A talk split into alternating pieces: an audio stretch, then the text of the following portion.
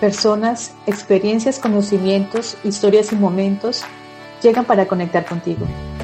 En Yascua no solo queremos llevar alimento que nutra tu cuerpo, también queremos ser un canal para que puedas nutrir tu mente y tu alma. Esperamos que este espacio cumpla este propósito en tu vida. Yo soy Marcela Pinzón y les agradezco por formar parte de esta comunidad. Esto es Yascoa Podcast.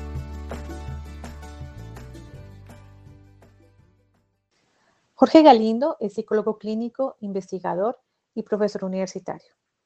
Desde Barranquilla hace una gran labor como psicoterapeuta, coordinador de investigaciones y autor. Jorge ama su profesión profundamente. Igualmente ama la música, especialmente el rock, viajar, la simbología religiosa, tocar el piano, los gatos y perros.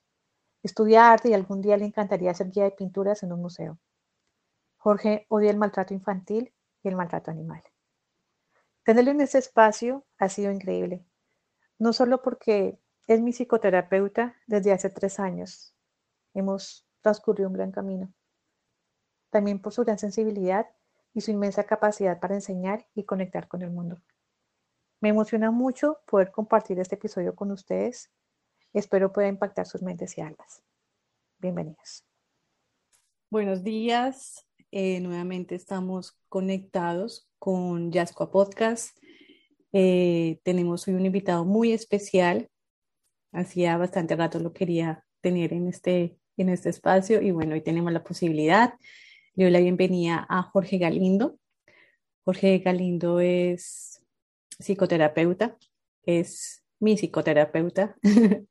entonces, entonces, pues nada, estoy muy contenta que él haga parte de esta temporada, donde arrancamos con él un tema que me interesa mucho, está alrededor de la salud mental y el estudio de la mente. Entonces, eh, empezamos este, este ciclo de episodios con Jorge. Jorge, te doy la bienvenida. Muchas gracias por estar en Yascoa Podcast. Bueno, muchas gracias por haberme invitado, este, a ti y a todos los que nos van a estar escuchando.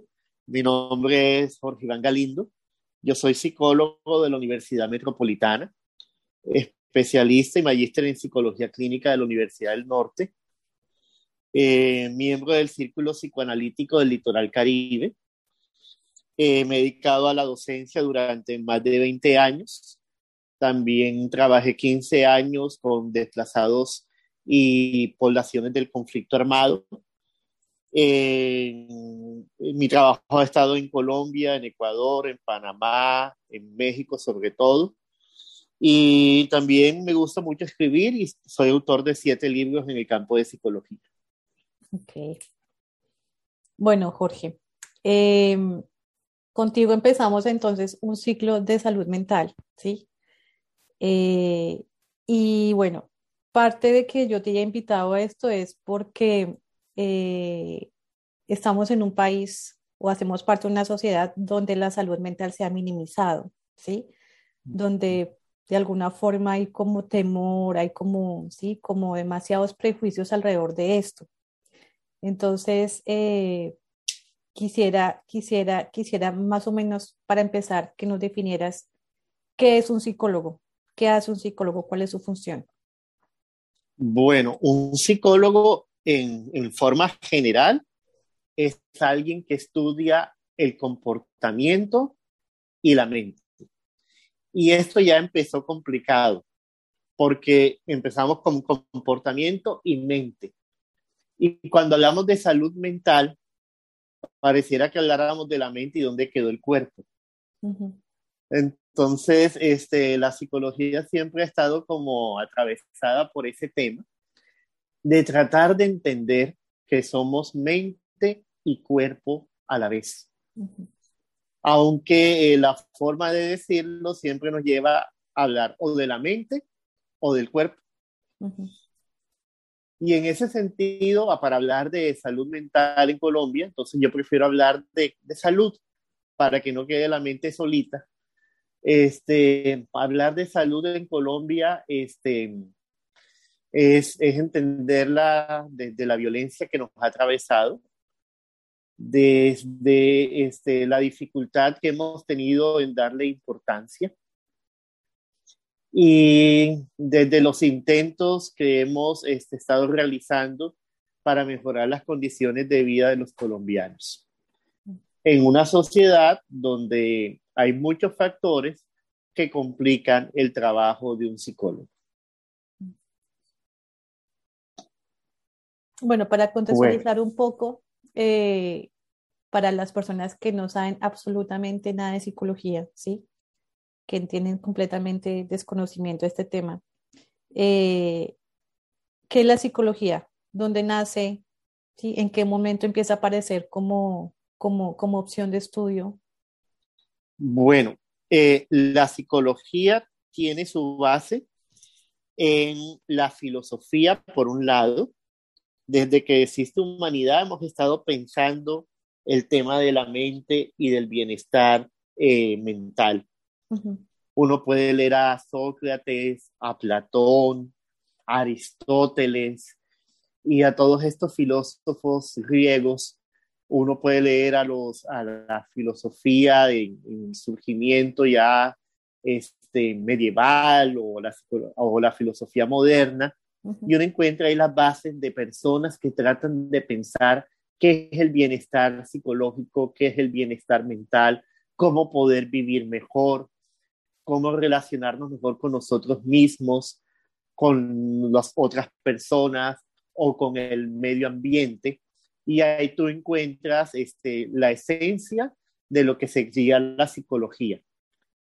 El, término psicología viene de psique, y que nos remonta a la misma filosofía y a la mitología. Eh, sí que este, es, es, una semidiosa que se enamora de Eros, eh, mantienen una relación bastante turbulenta y bastante trágica al final. Y de psique salió psicología. Y psicología sería como el estudio de la psique, de la mente, que en verdad es el estudio del alma.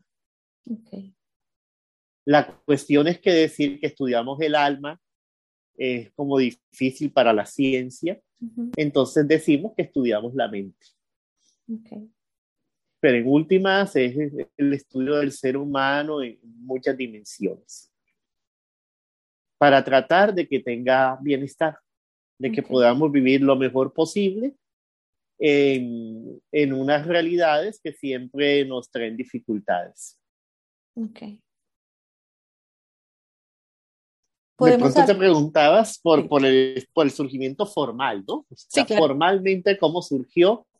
Y surgió en un, en un, lugar que hoy en día pensamos este, que, que es como distante para muchos la psicología surgió en laboratorios.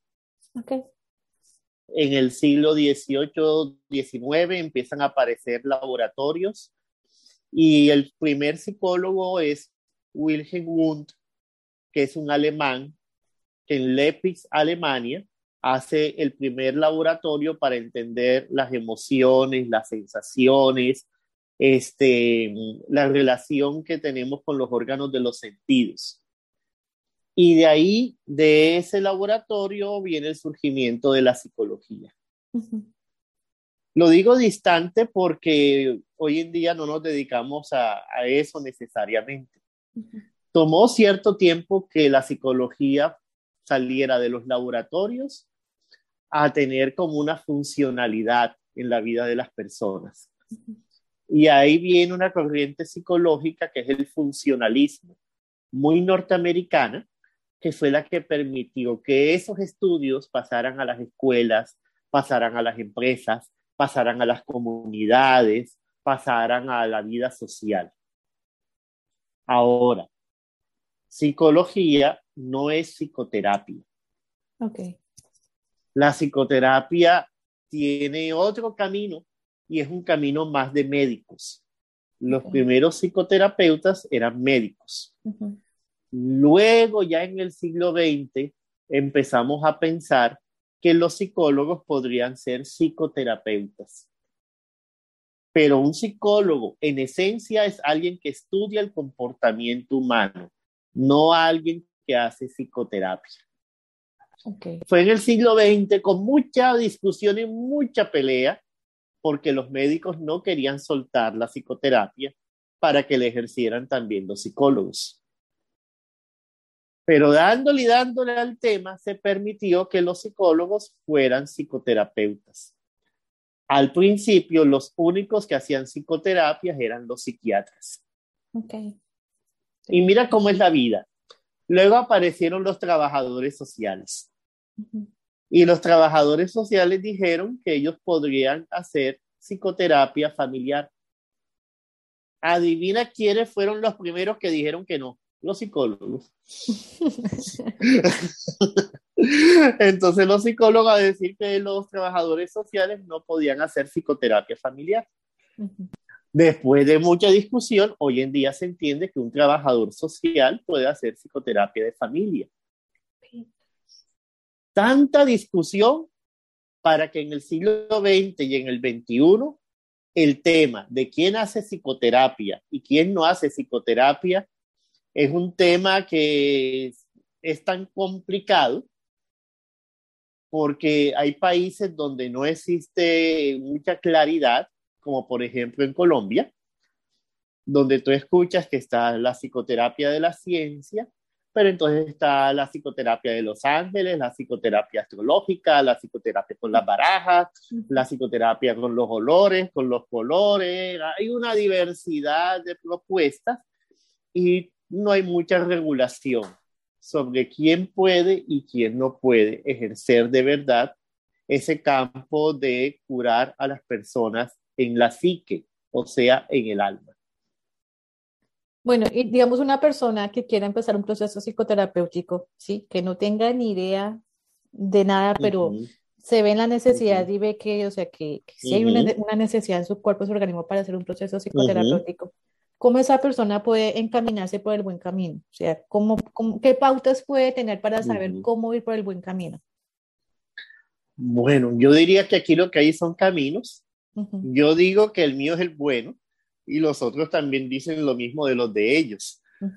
Entonces, bueno, el asunto es que si tú quieres un trabajo profesional y científico, eh, busca a alguien que tenga este, las certificaciones, que sea psicólogo, que tenga una especialización o una maestría en psicología clínica. Un psiquiatra también puede ser un buen psicoterapeuta, los hay, que son muy buenos. Em, lo que sí no te recomendaría o no recomendaría es que de todas maneras vas a colocar tu historia tus emociones, tu privacidad, tu confianza en alguien. Y que sea un poco este, responsable contigo mismo y con tu familia sobre la persona que vas a elegir para ese lugar tan importante. Eh, dentro de la misma psicología hay muchas escuelas y autores. Por ejemplo, no todos trabajan con los autores que yo trabajo. Hay otros que trabajan con otros autores. Para mí, lo más importante es que la persona que te acompañe en ese proceso de descubrimiento personal sea una persona ética, sea una persona sensible, sea una persona que también haya tenido su proceso de descubrirse a sí mismo para que pueda tener la claridad de poderte guiar. Okay. Bueno, Jorge, ¿y cómo, cómo una persona, o bueno, cómo sabemos cuando necesitamos psicoterapia?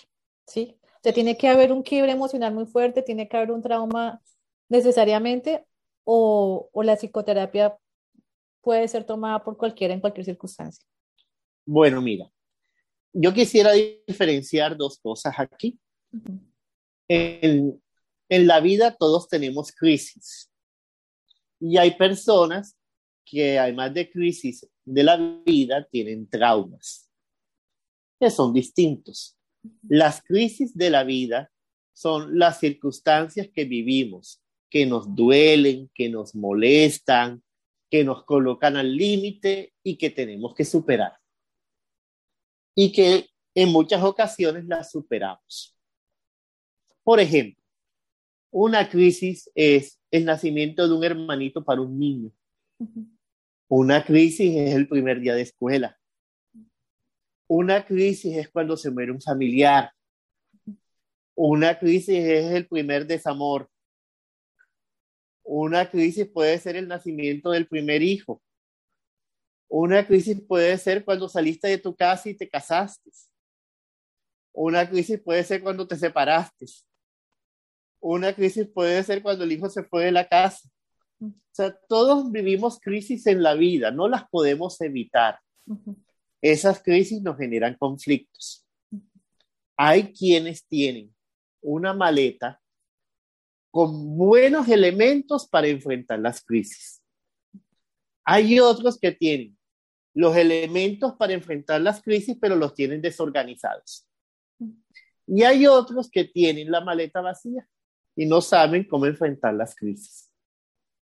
Los que tienen la maleta bien organizadita y con todo, no necesitan psicoterapia.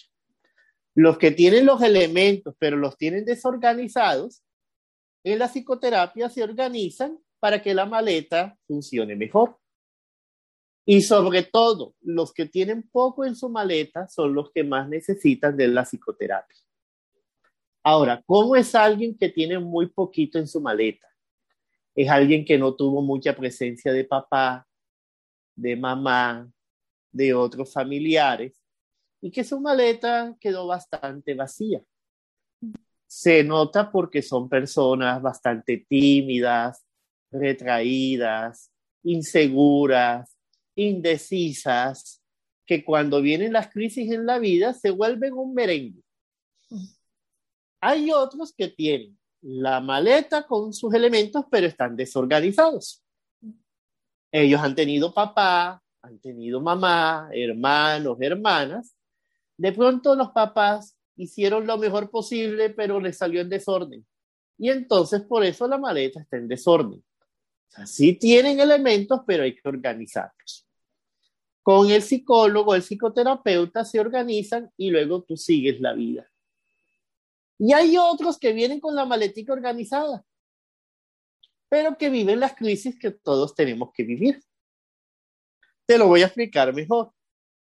Hay veces que llega a, a la consulta una mamá con un adolescente. Mm. Ay, doctor, yo le traigo a mi hija porque es que el novio la terminó y ella está muy triste. ¿Y cómo es la tristeza? Ay, llora su novio, mira las fotos en el Instagram, se pone a escuchar las canciones que él le dedicó y se pone a llorar. Yo no quiero que mi hija llore. Bueno, ¿y su hija va al colegio? Sí, ella va al colegio y su hija tiene amigos y amigas, sí, lo están, la están ayudando mucho. Y su hija, este, además de llorar, se ríe, sí, ella se ríe, pero cuando se acuerda del novio llora. Yo recibo a la muchachita, pero ya yo voy pensando, ella no tiene un trauma, ella tiene una crisis, una crisis que había que vivir en algún momento en la vida yo la puedo acompañar y escuchar, pero ella no está para psicoterapia. Ella está viviendo un momento crítico que todos vivimos. Te lo voy a colocar ahora con alguien que tiene la maletica desorganizada. Ay, doctor, le traigo a mi hija porque terminó con el novio. Ah, ok, ¿y qué pasa? Está triste y llora. ¿Y qué más sucede? Le está yendo mal en el colegio. Ha dejado de estudiar ya no quiere verse tanto con las amigas y los amigos. Se la pasa metida en el cuarto. Doctor, hace siete meses que la dejó el novio y yo siento que ella a veces mejora, a veces empeora. Yo siento, doctor, que se le ha desorganizado la vida. A esa muchachita yo la atiendo, porque ella necesita organizarse, porque la crisis le desorganizó lo que ella traía desorganizado. Ahora te voy a contar la historia de alguien que tiene muy poquito en la maleta. Doctor, le traigo a mi hija es que terminó con el novio y está triste, está llorando. Bueno, y además de triste, ¿qué sucede? Ay, doctor, ella se está cortando. Ella coge la cuchilla y se quiere cortar los brazos y las piernas. No quiere salir del cuarto. Llora muchísimo. No recibe a ningún amigo, a ninguna amiga, ni al papá ni a la mamá. Ella está, hay veces me dice que la vida no tiene sentido. Ah, doctor, a mí me da susto porque ella antes iba a la iglesia ya no quiere ir a la iglesia. Ahora dice que Dios no existe y que todo se, todo, para ella todo se le acabó. Esa tiene la maletica vacía. Esa necesita de mi ayuda y hasta de pronto de la ayuda de un psiquiatra. Con ella hay que hacer un trabajo mucho más largo. Entonces traté de mostrarte las tres maleticas con los ejemplos. La que vive la crisis pero tiene cómo superarla, la que la maletica se desorganizó y la que a la maletica le hace falta mucho y no sabe qué hacer. Espero que haya sido bonita la metáfora para entenderlo. Bastante. Wow. Uy, si me dejas pensando un montón de cosas. ¿Cómo dar ese paso cuando uno sabe que la maletica está vacía, pero por qué sé yo, por temor, por, por lo que te decía al principio, por, por este, sí, este, este rechazo que hay al trabajo psicoterapéutico de que si me ven con psicólogo, entonces el mundo va a pensar que estoy loco, ¿sí? Que es lo que aquí en Colombia muchos, muchos, muchos piensan, muchos abuelos, muchos padres, como que, uy, no, voy a psicoterapia, está loco, ¿sí? Empezando por eso, o sea, ¿cómo darse cuenta que nuestra maletica está completamente vacía y que necesitamos dar ese paso, pero con todo ese discurso mm. que tenemos alrededor, no, no, lo, no, lo, no lo podemos hacer. Mira, es más fácil que lleguen los de la maletica vacía que los de la maletica desorganizada. Porque los de la maletica vacía ya tienen la idea suicida, ya se han hecho daño, le han hecho daño a otros, tienen adicciones fuertes, han perdido el trabajo o los estudios. Entonces ya están en un momento muy, muy desorganizado y por lo general dicen, ya no aguanto más y voy a buscar ayuda o sus familiares lo traen a la consulta porque se dan cuenta que ya no se puede más. Okay. Esos son los que más llegan. Los de la maletica desorganizada, como lo que tienen es desorden, con el desorden viven. Entonces, por lo general, asisten unas dos o tres citas, se dan cuenta del desorden y no vuelven más porque les dio miedo el desorden. Y siguen en el desorden. Y, con su desorden desorganizan a otros, a su pareja y a sus hijos. Y a veces el desorden sigue, sigue y sigue hasta que llega el momento en que no aguantan más. Y cuando llegan a la consulta, esto es el desorden más grande de esta vida. Y uno a veces piensa, ¿por qué no llegaron antes? Porque es que antes se soportaba el desorden. Es decir, hoy en día muchas personas cuando llegan a la consulta es porque ya no pueden más, ya sea por el desorden o por la carencia. Nosotros los psicólogos no solamente hacemos psicoterapia, nosotros también hacemos prevención y promoción en salud. Es decir, tratamos de darle a las personas herramientas para que no tengan tanto desorden ni tanta carencia. Por eso hacemos charlas, hacemos talleres, trabajamos en los colegios, trabajamos con los padres de familia, con las comunidades, con el gobierno, tratando de promover estilos de vida saludables para que no sea enfermos lo único que recibamos, sino que podamos disminuir tanta dificultad y las personas no tengan ni tantas maletas desordenadas ni tantas maletas en carencia. Esas charlas, esas actividades, este, este podcast por ejemplo, yo lo he pensado Cuando tú me dijiste, yo me animé, ¿sabes por qué? Porque aquí estoy haciendo prevención y promoción. Claro. Es decir, estoy diciéndole a las personas, la salud mental es importante. Su salud mental es importante no solamente para usted, porque usted también es mamá, usted también es papá, usted es hermano, usted es hermana, usted tiene, tiene papás. Y si usted se organiza, ayuda a organizar a los demás. Pero si usted está desorganizado, desorganiza a los otros. Entonces, yo siempre me animo a estos espacios porque yo no puedo pensar que atendiendo pacientes que ya están este, en un momento difícil, estoy haciendo un aporte importante, porque esto es uno por uno. Pero cuando me escuchan en un podcast, me están escuchando muchos. Y eso es lo que yo busco, decirle a muchos que cuidemos nuestra salud mental. Ah, me dejas pensando algo también y es, em, necesariamente esos traumas son los traumas que traemos desde nuestra infancia, o sea, es en la infancia donde se origina todo. No necesariamente para todas las personas, pero sí, en la infancia uno vive eh, eventos que son críticos, pero que mal llevados se vuelven traumáticos. Por ejemplo, este, la, la muerte del abuelito es un momento crítico. A todos se nos mueren los abuelitos alguna vez. Pero si la mamá lo muestra bonito, es un momento crítico que va a doler, pero que se supera.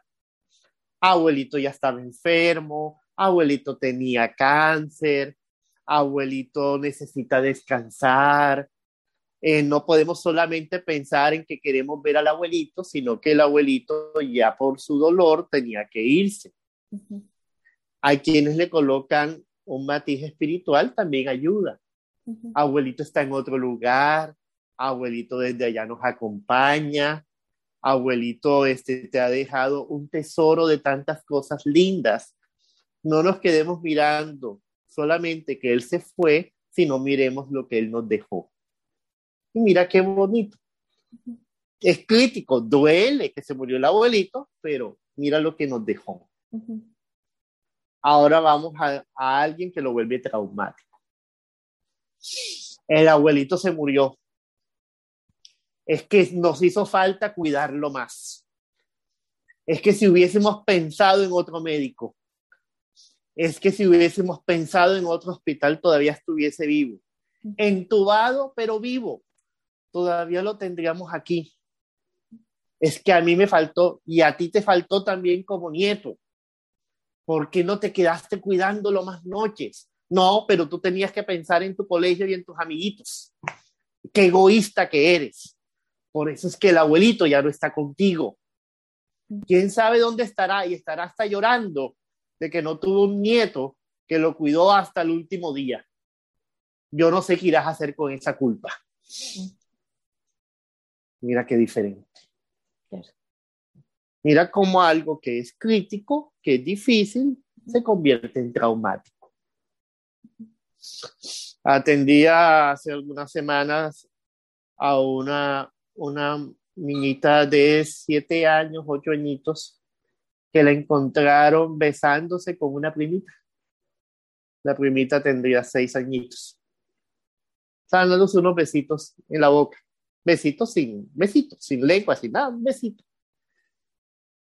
Y llegó la tía y la vio y le dijo, son lesbianas, son areperas, este, mira, a ti no te va a gustar a ti no te van a gustar los machos.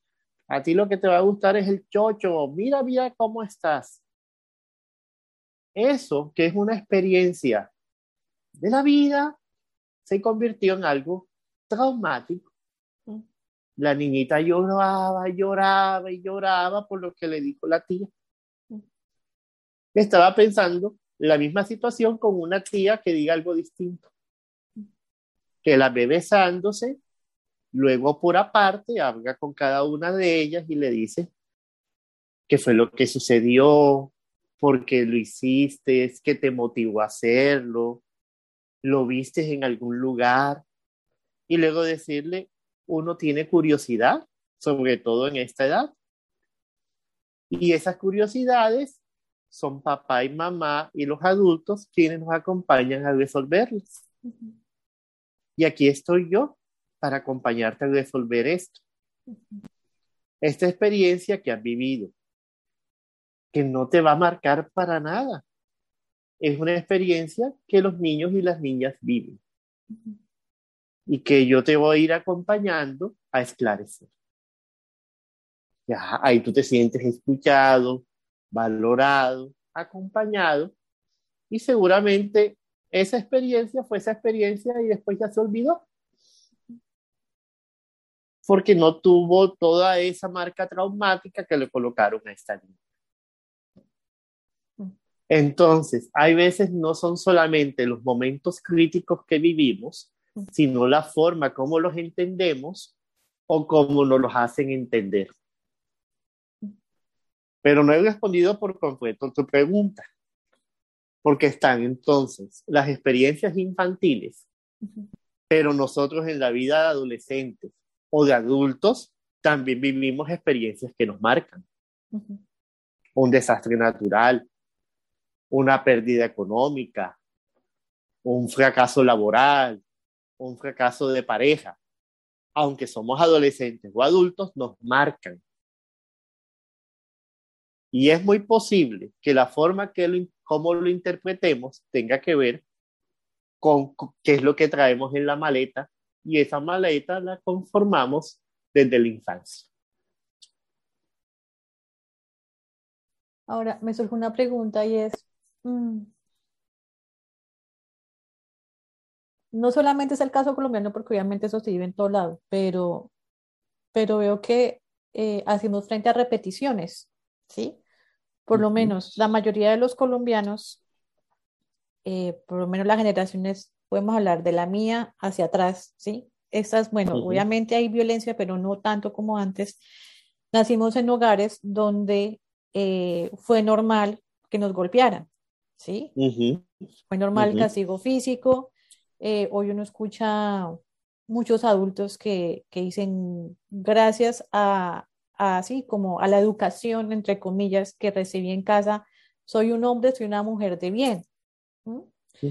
Entonces, eh, de alguna forma venimos repitiendo el mismo discurso, venimos repitiendo las mismas maneras, ¿sí? Y no hay una conciencia de, de, de, saber si esas repeticiones son adecuadas o inadecuadas, ¿sí? Entonces, si a mi abuela le pegó a mi mamá, mi mamá me pegó a mí, yo le pego a mi hija, está bien, ¿sí?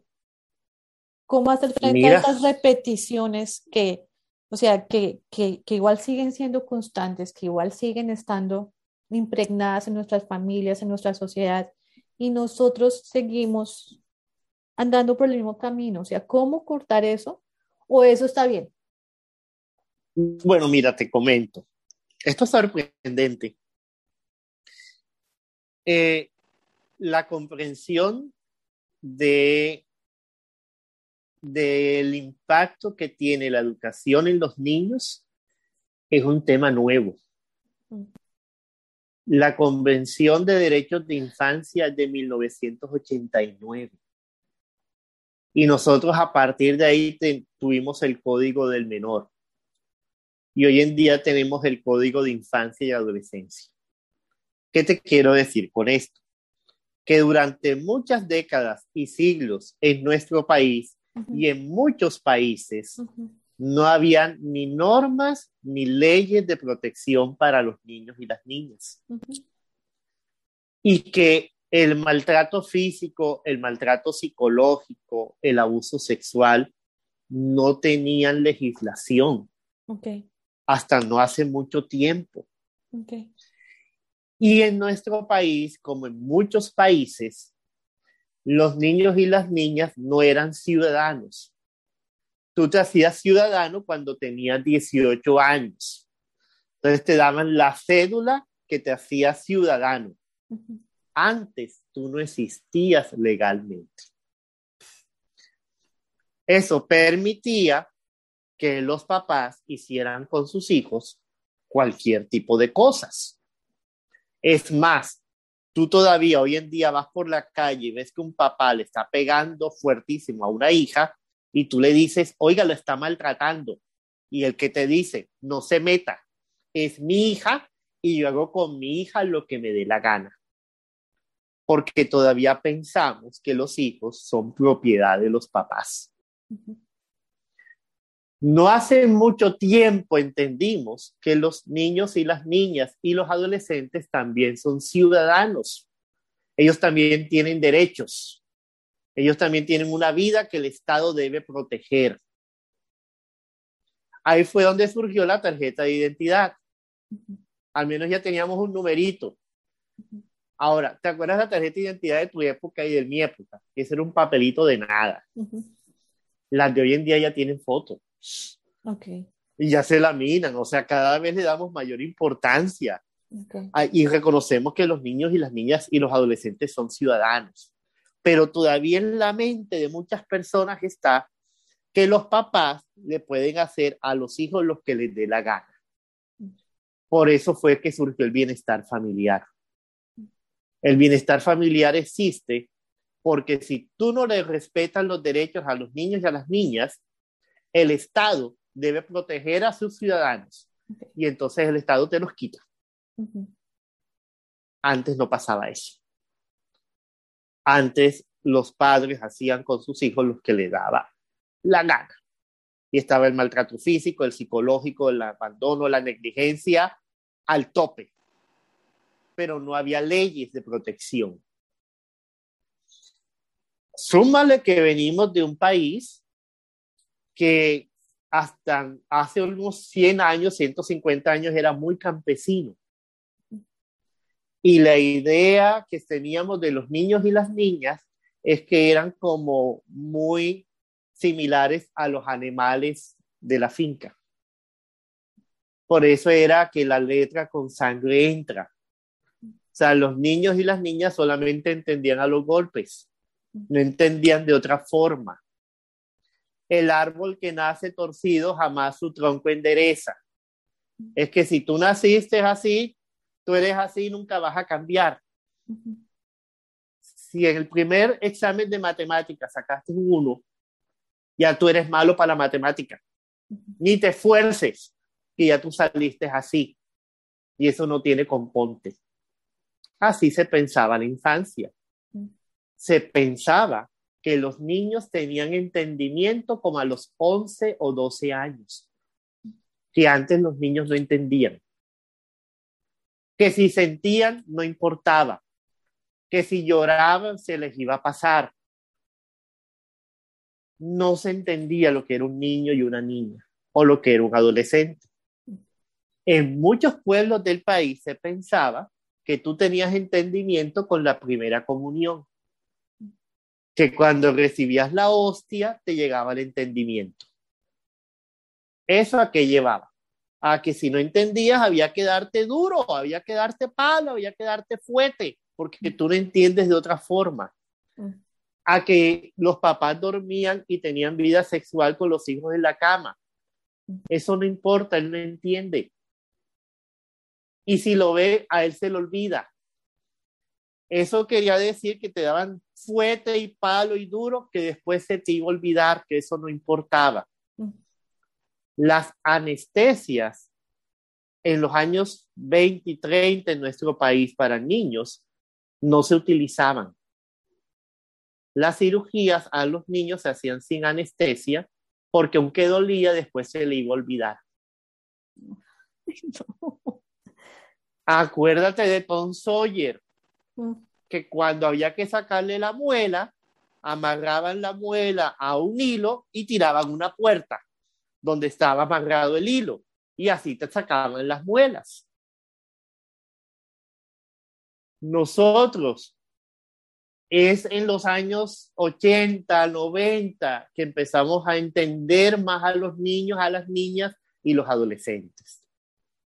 Pero hoy todavía tú vas a las zonas rurales, vas a los pueblos pequeños y ves a esos adultos que todavía siguen pensando que los niños son como las mulas, son como los burritos y que así hay que educarlos. Hace algunos años yo estaba dictando una conferencia en una zona rural y hablé del desarrollo emocional del niño, del desarrollo afectivo del niño, del desarrollo de la inteligencia de los niños y cómo iban avanzando su desarrollo y su inteligencia. Al final de la conferencia, una mamá me dijo, ay doctor, le agradezco tanto. Yo tengo una niña de cinco años. Yo pensaba que mi niña no entendía. Yo pensaba que mi niña no sentía o que no se daba cuenta de las cosas. Yo he tenido como ocho maridos y con ellos yo me acostaba en la cama y mi hija estaba al lado. Pero yo pensaba que a mi hija eso no se le iba a ocurrir nada. Con razones que yo veo que mi hija ahora se anda pandeando, porque así dicen en, en, en el campo, se, se anda pandeando con otros niños. Ahora estoy preocupada. A mí me dio, a mí me dio tristeza por los cinco años de esa niña, pero me dio esperanza porque la mamá algo entendió en la conferencia. Algo entendió. Y, le, y me di cuenta, esta conferencia valió la pena. Y es posible que le llegue a esta señora y le llegue a otras que ahora empezaron a darse cuenta que los niños sienten, que los niños piensan, que los niños construyen realidades y que lo que sucede en la infancia nos marca. Lo mismo es con preadolescentes, con adolescentes. ¿Cuántas veces no he escuchado estas personas que dicen, a mí no se me olvida la primera menstruación, porque a mí nadie me explicó nada? y porque recuerdo que mi mamá cuando vio la menstruación me dijo, te vas a volver una bandida. Entonces, algo que es crítico se vuelve traumático. ¿Qué estamos haciendo? Tratando de transformar el país, tratando de llegar más y más a personas que necesitan nuestra orientación, nuestro acompañamiento, nuestra presencia tenemos la expectativa que de aquí a algunas generaciones esto sea mejor para todos. Y ha sido, y hemos, y hemos hecho cambios. Los indicadores de maltrato físico en nuestro país han bajado muchísimo. Cada vez hay personas que entienden que, no hay que pegarles, que no hay que partirles la boca, ni quemarles las manos, como se hacía antes. Cada vez hay más familias que entienden que si los hermanos se pelean, no hay que amarrarlo de ombligo con ombligo desnudos hasta cuando se contente, como se hacía antes. Cada vez hay más familias que entienden que si el niño se roba algo, no hay que quemarle las manos en, la, en el fuego del fogón, como se hacía antes. Es decir, hemos, hemos ido avanzando. Es posible transformar positivamente a las comunidades. El tema es que hay que ser persistentes y ponerle esfuerzo. Por eso yo te agradezco tanto este espacio. Porque sé que vamos a llegar a personas a hacer transformaciones de vida. A eso es que yo dedico mi vida.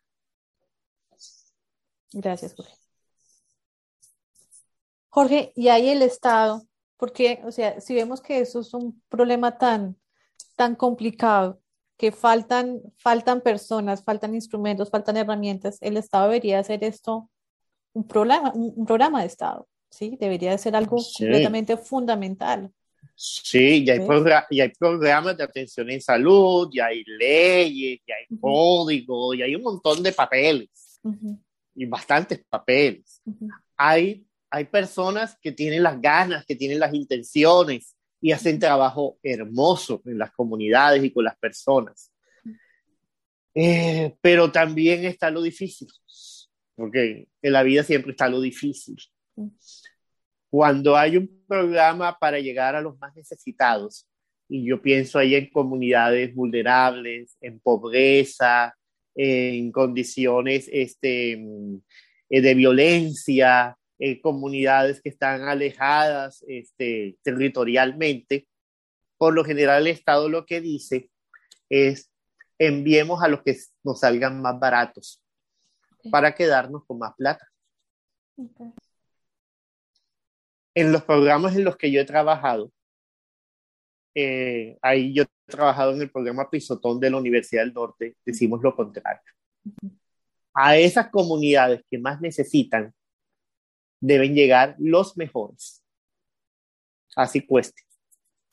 Ellos son los que necesitan a los doctores, a los que tienen maestría, a los que tienen muchos años de experiencia, a los que tienen mucha sensibilidad, a los que han escrito, a los que han investigado. Esos son los que deben llegar a esos sitios donde más se necesita. No un inexperto que no sabe qué hacer y se vuelve un merengue con los que están vueltos un merengue. Entonces, sí hay disposición, pero a veces hay corrupción, a veces este, los dineros no llegan donde deben llegar, ni los mejores profesionales llegan a los lugares donde más se necesitan. Mm. Por dinámicas que tiene el país, no solamente en salud, sino en todos los campos. Pero igual somos un reflejo, ¿no? O sea, somos un estado enfermo, somos una sociedad enferma.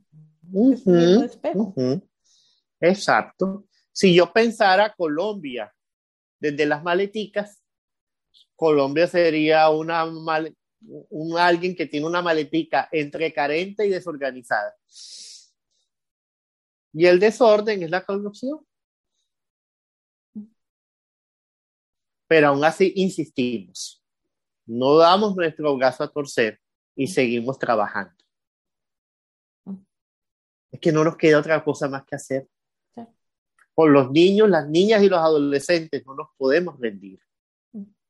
Por las comunidades afectadas por la violencia, el narcotráfico y todas estas barbaridades que suceden, no nos podemos rendir. Ahí siempre vamos a estar. Una persona con una niñez donde ella sufrió abuso, donde ella sufrió maltrato, ¿sí? donde ella sufrió muchas cosas y ya hoy adulta, esa persona tiene esperanza de recuperar su vida, esa vida que no estuvo en sus manos, que ya no tuvo decisión.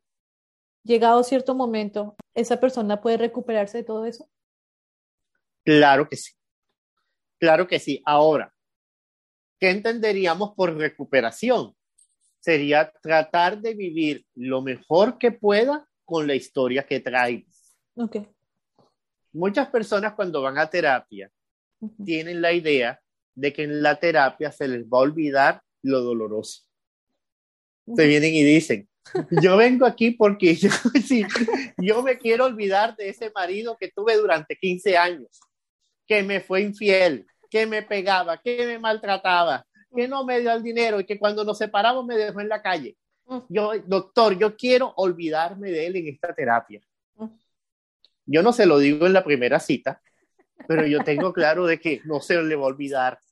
Mm. Es más, yo no quiero que se le olvide, mm. porque si se le olvida, se busca otro igualito o peor. Más bien es que vamos a aprender de lo que viviste, cómo vamos a crecer con lo que sufriste, cómo vas a madurar de lo que no has madurado, cómo vamos a transformar eso tan doloroso en un aprendizaje de vida para que no te vuelva a pasar para que cuando te encuentres otro parecido, ya tú sepas cómo son y que por ahí no me voy a meter. Mm. Pero si hago que se me olvide, no aprendí nada, no construí nada, no maduré nada y me busco uno peor. Porque uno tiende a repetir lo que no ha superado. Entonces la terapia no es para olvidar, sino es para construir de lo que he vivido y que me ha dolido. Y para esas personas que, que tienen este prejuicio frente a la psicoterapia, por lo menos yo conozco un grupo de personas, eh, esas personas por lo general son religiosas, ¿sí? Hacen parte de una religión, bueno, específica o lo que sea. Y eh, hay una indisposición sí viene un discurso como hasta desde la iglesia a la que pertenecen de que el psicólogo y la psicoterapia es satánico.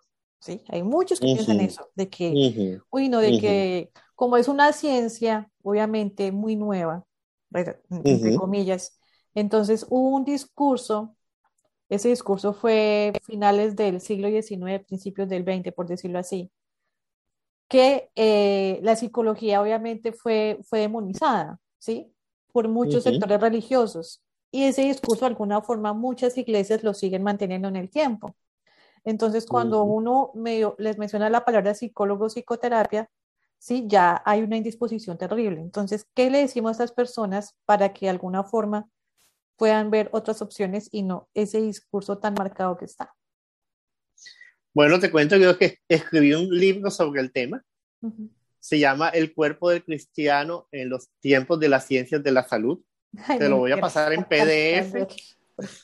Te lo voy a pasar en PDF para que se lo compartas a quien quieras compartirlo. Ok.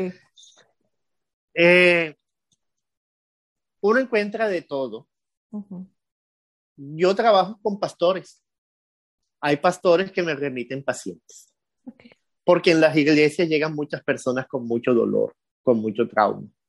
Y hay pastores que son conscientes que hay una dimensión espiritual con la que ellos trabajan y hay una dimensión psicológica con la que yo trabajo. Y ellos me remiten pacientes y, trabajamos delicioso. Hay pastores, pastoras que, que, que hacen un lindo trabajo este, desde su lugar y complementamos trabajo con psicoterapia. Porque ellos se dan cuenta que tienen casos de esquizofrenia, de trastornos de personalidad, de trastornos afectivos, donde ellos dicen, lo espiritual ayuda, pero aquí se necesita más. Entonces me los remiten. Hay pastores que no me ayudan.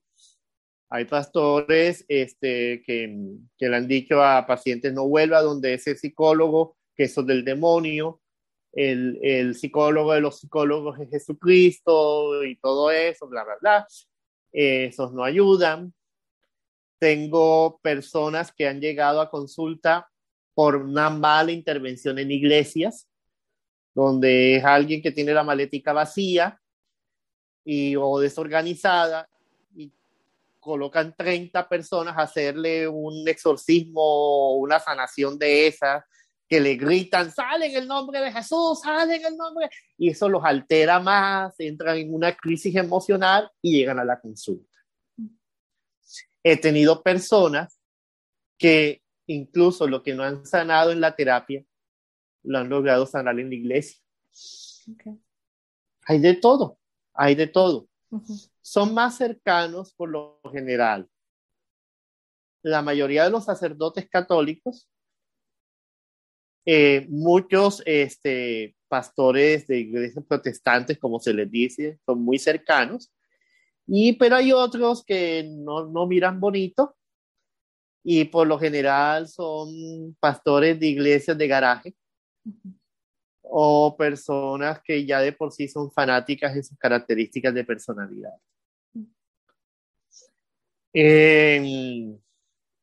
yo este, siempre trato de ser muy respetuoso y espero que también exista respeto hacia mí.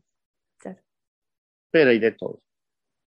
Jorge, eh, ahorita está pasando algo muy interesante con respecto a la salud mental y es que hay un interés universal en este tema. Por lo menos lo que pasó ahorita en los Juegos Olímpicos con, con esa gimnasta, con Simone Bale.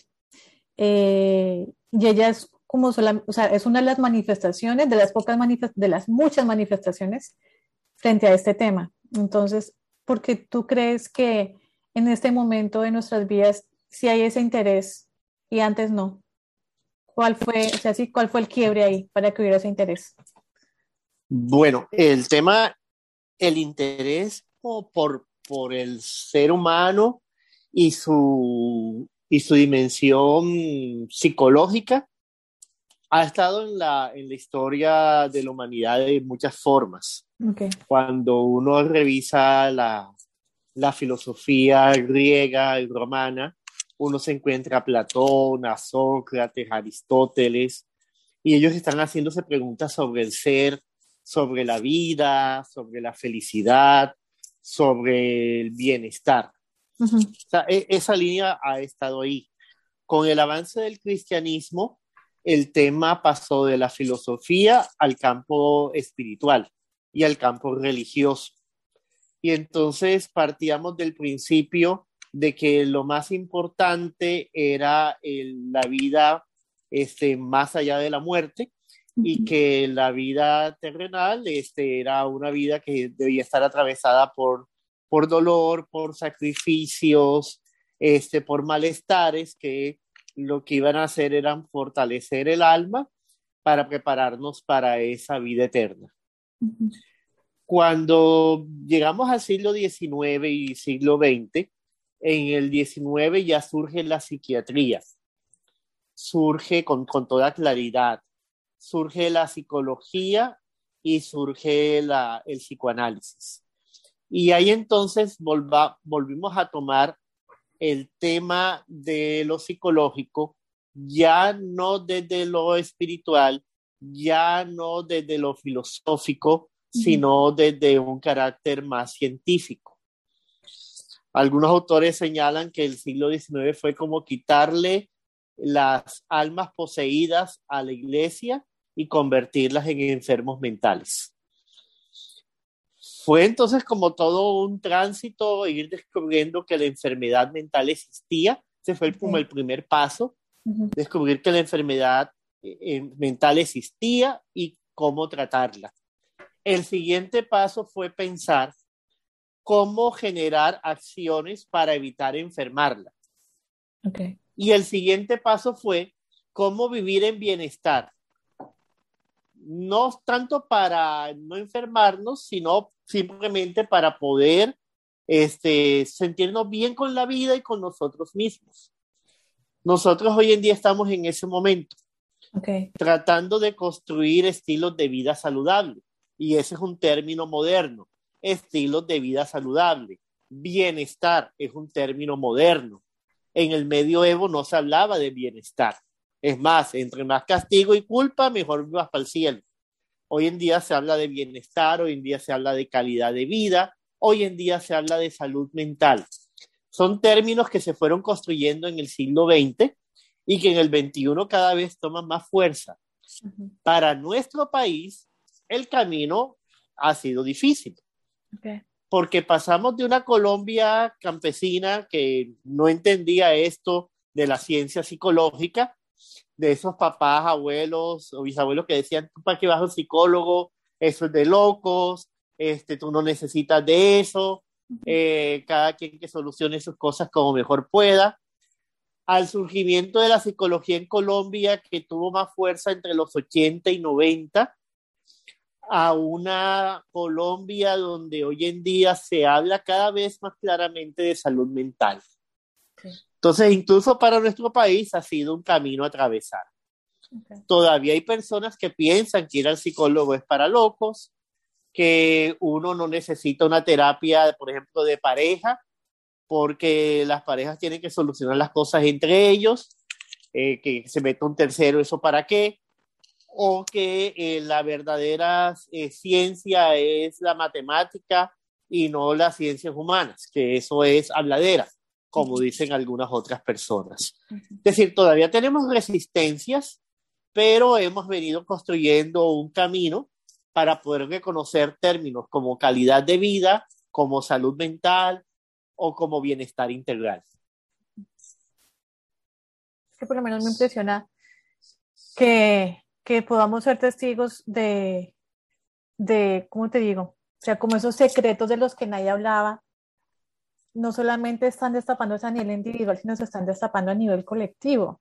¿sí? Entonces, movimientos como el Me Too, eh, que salen todas estas chicas y todas esas mujeres a nivel mundial denunciando sus abusos. Y eso viene desde las famosas hasta, sí, hasta las menos famosas, por decirlo así. Entonces, me impresiona mucho eso, o sea, que a nivel colectivo estamos viviendo, estamos viviendo como un cambio de paradigma, ¿sí? Que, que es evidente. Sí. Y eso pues... Sí, yo, yo diría que es, retomando a un psicoanalista francés, Jacques Lacan, es la caída de los amos. Los amos eran el Estado, la iglesia, los hombres, este, las autoridades militares, la represión social e individual, son temas que en lo contemporáneo ya no se soportan. Y entonces estamos viviendo un momento en el cual están cayendo los amos. Mm. La pregunta es, ¿cómo, hacia dónde vamos a ir una vez que los amos caigan?